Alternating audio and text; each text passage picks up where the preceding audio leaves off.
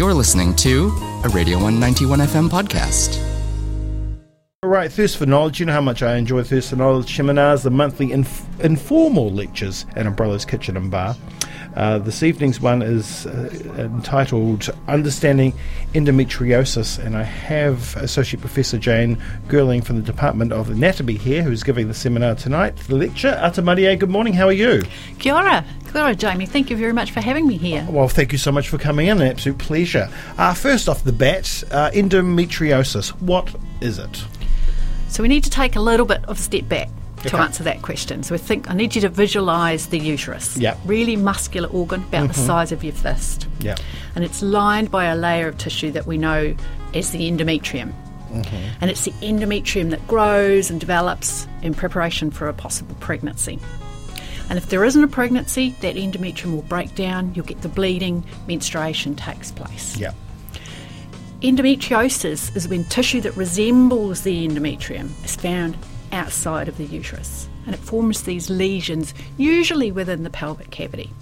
And the lesions can be um, varying sizes, number, locations. They can be superficial, sitting on the surface of the organs in the pelvic cavity, so on the surface of the bowel or the surface of the bladder, for example. Sometimes they infiltrate deeply into the tissues. And sometimes you also get things that are called endometrioma, which are forming on the ovary, and there's cysts that form on the ovary.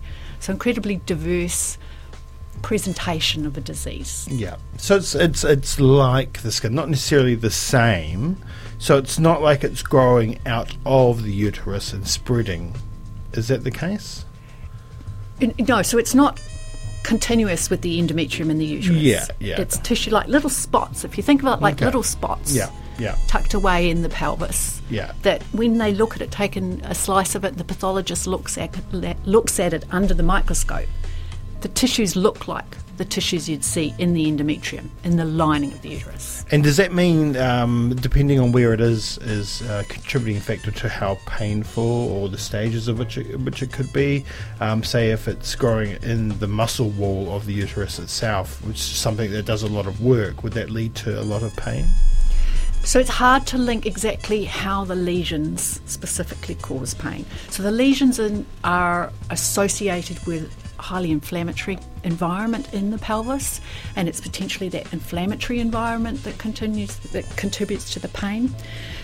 The really interesting thing about endometriosis and what makes it really tricky as a researcher and a cl- clinician is the number of le- lesions mm-hmm. the extent of disease that a surgeon would see when they went in to look doesn't necessarily correlate with the extent of the pain. So, someone who has an occasional dot of endometriosis can still be dealing with really severe pain symptoms. Yeah.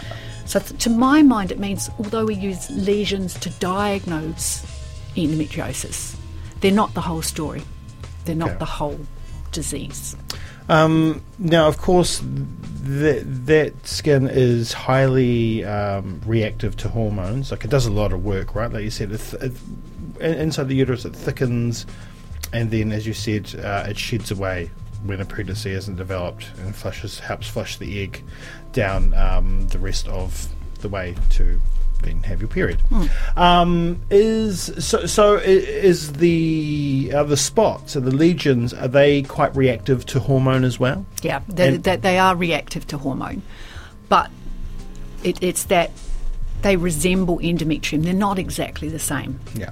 They, and the other thing about the lesions is when if you look at a whole set of lesions from the, even from the same individual, stick them under the microscope and have a look at them, they're not all the same. They don't necessarily all react to those hormones that are circulating from the ovary in the same way. Yeah. So it's very hard to say they they don't cycle like the endometrium. Whether they do cycle, maybe some of them do, maybe some of them don't. So again, because we can't go in and look at every single lesion and follow how those lesions change over time, that it's very tricky to follow that and answer that question with any sort of detail. I mean, what, and this is the reason why we don't. It's so unknown. It's really unknown. This, right? So, I mean, how do we go about even trying to figure out what's going on? Well, I guess I guess it, it's good to know that endometriosis is getting a lot more attention than it has done. So the, the thing, because I'm I'm a scientist, so I publish papers and I look in the databases to look at papers along a similar theme. And I did this yesterday. And back in the 1980s, 1980, there were 65 publications on endometriosis. Mm-hmm. In 2020, there are over 2,000. So the research effort worldwide is increasing massively. Yeah. And the research is diverse. You need the research from all sorts of different angles if we're going to make any progress to understanding the disease.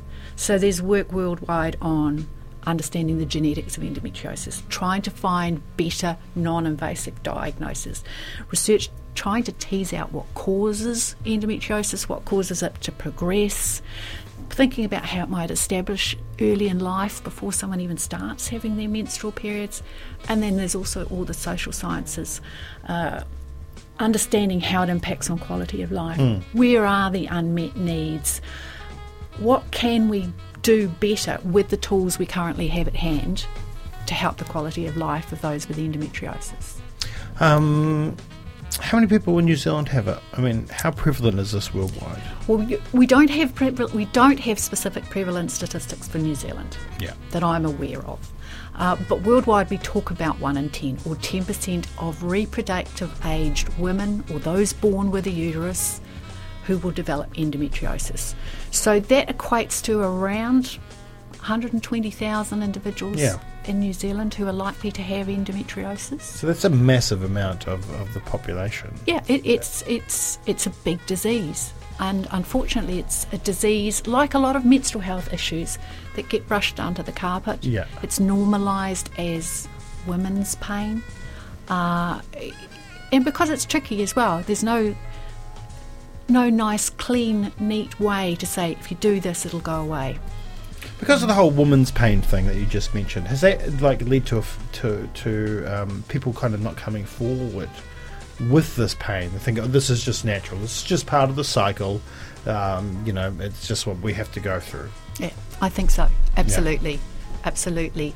But if if your menstrual periods are stopping you going to work, uh, stopping you going to school, um, they're causing you to spend time in bed, that's not good, and it's not okay. And we should be providing the help to you know support those individuals who are having to deal with what is usually a chronic pain condition. Yeah, yeah. So I mean, is there is, is there any signs that with what you might think is just a normal period, but it's not? A, oh, this is painful period, but I think it's kind of normal. Do you think if someone is having a period, uh, painful period, they should go and consult a doctor? I do personally. It- Yeah. It, and if, if it's if it interferes with your day to day activities, it's Yeah. more than just discomfort, and it's it's holding you back. Then it is worth having a conversation with your GP. What are some of the kind of early-ish signs? Because like quite the the I think from from what I've read, stage potentially uh, early stages of it, you would never even know. It, it, so, in terms of the symptoms, it depends on the individual. But the young ones, for those who are just entering, just starting their menstrual cycles, can be having pain right from their very first menstrual period. So, the tricky thing is that for some, that might be an indication that it's going to go on and be actual endometriosis. But we also know that when an individual starts their menstrual cycles, they can be a little bit up and down, roundabout, until they settle into an adult pattern. Yeah. And so the pain might be bad, or they might get some heavy bleeding, and it might sort of settle down. But if it continues over a long, long period of time, then you know it needs to be explored. So, I mean, does endometriosis get triggered by your first period? Doesn't is it not a case of having these lesions earlier than that? Does the pain is the pain? We don't we don't know. We don't know. So there's multiple different theories as to what causes endometriosis. But in all reality we don't know. There and each of these theories are really useful in explaining certain aspects of endometriosis, but none of them explain the disease in its entirety. Yeah. And the one you hear a lot about is retrograde menstruation. Mm-hmm. And that, so we're going, going back to our understanding menstruation, is when the endometrium breaks down and bleeds, most of the tissue, the blood, goes down out via the cervix and the vagina and out of the body. That's what the female experiences as menstruation. Yeah. But for most, if not all, women, you also get uh, debris, blood going back out through the uterine tubes, through the fallopian tubes into the pelvis. And it makes a perfect, it's a good story. It tells you how that tissue might actually get into the pelvis. But why then does only a small proportion of individuals go on and get endometriosis, if that is the case? And also, if a surgeon goes in for a second time because the symptoms have come back after a first surgery to remove the lesions, why then do they often not find any more lesions if you've got cycles going on that's constantly Constant, yeah. seeding? So it's possible that things are being set up right from even when you're before you're born or an early child that when you start cycling that triggers the symptoms that you experience as endometriosis so we don't know Yeah, there's a lot we don't know. So many unknowns. What about genetics? Is is this something that can be passed on? Have we seen that before? there is definitely a heritable component to endometriosis so if your mum or your sister has endometriosis you're also more likely to have the disease but it's not simple genetics it's not Yeah. like you have a mutation in this gene and therefore you'll get endometriosis if you think of your DNA, DNA as this huge string of information and at some spots you have variations in that information Yeah. And that's that variation that makes us individuals. There are places along that DNA where having a variation increases the risk of endometriosis, but it only increases the risk a little bit. So it's more about how the environment interacts with the genetics, Yeah. and that's where we fall down in terms of our understanding. Okay, so you so then you couldn't just find this within the genetic makeup of the chromosome, right? Not a, no, No. no, No. it's not that simple. It's not simple at all. It's not simple at all. Sorry, nothing simple there's no easy answers No, to give I- you. I'm afraid. yeah, yeah, no, that's fine. But the, I mean, and the, the, we should be saying sorry, sorry to you because this is your, you know, your work, and it's uh, it must be incredibly frustrating. Um, yeah. What about like like we said, a lot of it's uh, hormone triggered. How, how how this process works, um, how the menstrual cycle works, how pregnancy works, how we all work. Everything about us is hormone driven. Um, but you know, could that is is that an factor of how how it kind of begins and kicks off? Could that be? Yes, it's possible that slight variations, subtle variations in how we respond to hormones may contribute to the disease. We know endometriosis is an estrogen dependent disease. Estrogens, of course, they're steroid hormones. They're Yeah. usually associated with females, but of course also important in males. But the growth and the development of the lesions is dependent on estrogen. If you can take away all of that hormones, um, then often the lesions will regress and the symptoms will So- subside. But they can't do that No. over because you know that's like that's if you're trying to do that, it's like um, blocking your ovaries from doing what they do. Well, then you so- get menopause-like symptoms. Well, and so that's- uh, this is exactly what I was going to say. D- Yeah. does, does, does does this go away with menopause? it often does go away with menopause, but again, that's another rabbit hole that Yeah, we could yeah, dive yeah, into. In terms of understanding of chronic pain, Yeah. and the whole sensitisation of the of the, the pain systems, which means it doesn't necessarily, or the symptoms don't necessarily go away. And again, but we don't know. Yeah. If if it is say, a mother has chronic endometriosis and has a, has a girl and is you know there is a likelihood of genetic pass down is, is is that a case of maybe doing something before symptoms develop? Well, when I think about the research that I do, at the top of my list is always, however unlikely the uh, you know that we'll actually get there is, what can we do to prevent Yeah. endometriosis? And at the moment, I think that is a blue sky dream, but it's something we need to keep in mind. If and at, a minimum, being able to find out what's happening in our younger our younger girls and things like that to to work out if there are particular groups of individuals who would be um, better supported if we could help and monitor and look after them at a much earlier age. But it's not easy to do either. No. What are some of the treatments we have now? That there's surgery, especially if you've got uh, adhesions, which is kind of like webbing. Um, like fibrosis, Yeah. sticking things together. yeah, yeah, yeah, yeah, yeah. So surgery is a possibility. Um, they'll go in and try and remove uh, as much of the endometriotic material as they can, take out lesions and things. If you have lesions, there's various medical therapies. So pain management is important, trying to manage the pain, but also trying to avoid opioids as well. Yeah. Um, which have all their own consequences. Um, often they'll put horm- put an individual on hormonal therapy. So the pill, um, the interuterine dev- devices like Mirena, uh, progesterone pill, and again the response to that is highly variable. Individuals tolerate those sort of things in different ways. Heat packs can be really useful. Um, exercise in the right doses, diet. Yeah. Um, uh, pelvic pain physiotherapy can be important for some some people.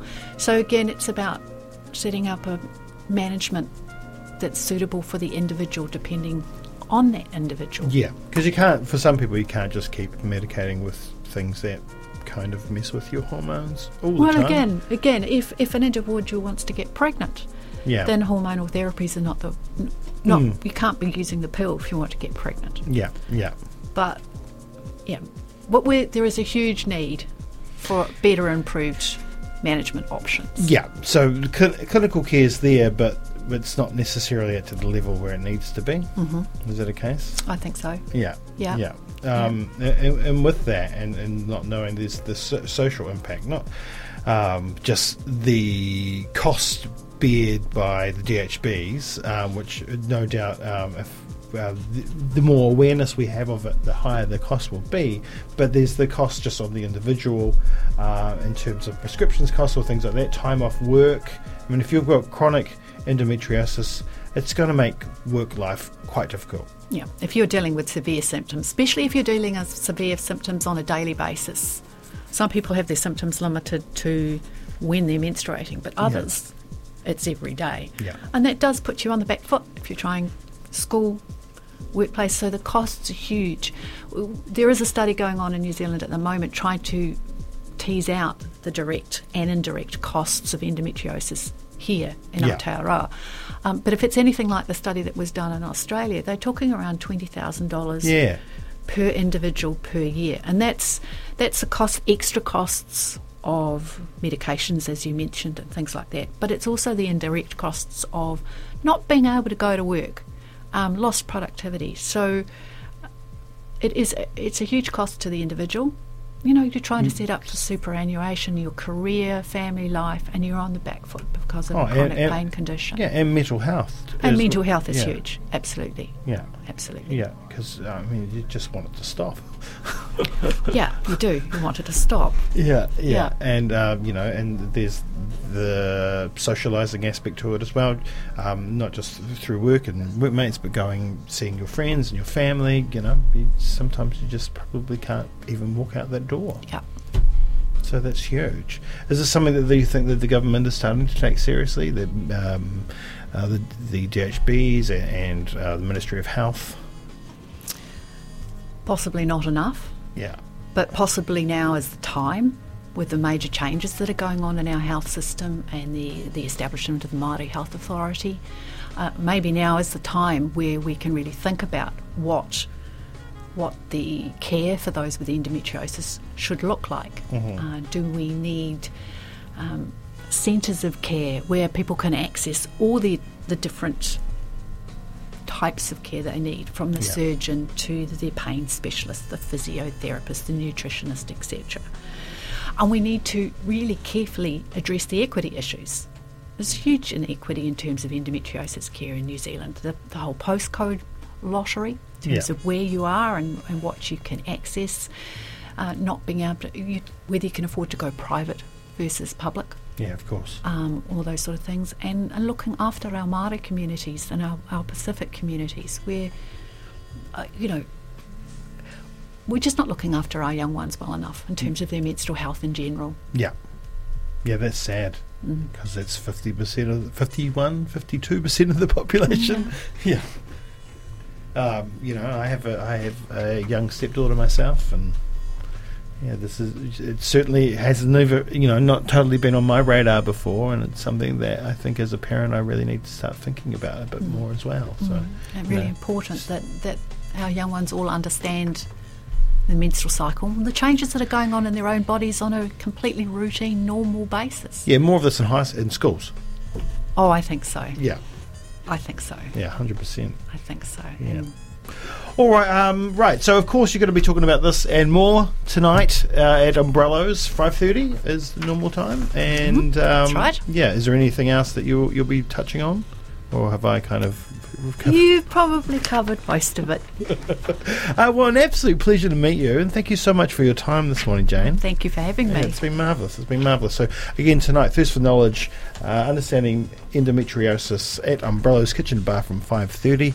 Uh, it's always great. So get down there and um, listen to Jane and, and learn a little bit and then hopefully um, flow that information forward uh, into your family and whānau. Um, thank you so much once again, Jane. Thank you. That was a Radio 191 FM podcast. You can find more of them at r1.co.nz forward slash podcast.